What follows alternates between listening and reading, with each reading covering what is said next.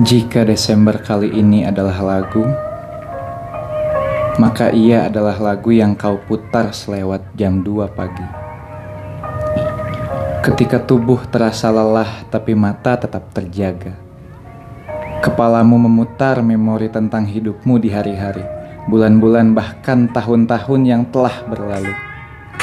Melihat mimpi-mimpi yang kandas, cita-cita yang hanyut dan hidup yang kalah Segala bagaimana jika dan andaikan saja menumpuk menjadi kesal di kelopak matamu.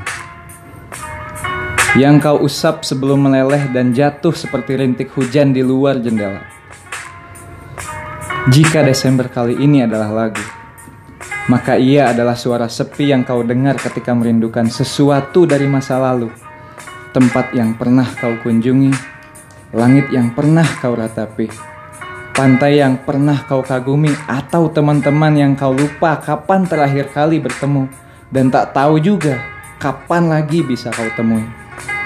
Jika Desember adalah lagu, maka ia adalah yang kau putar di malam-malam panjang kala sesal begitu pekat menghimpit dada dalam kesepian menjerat leher.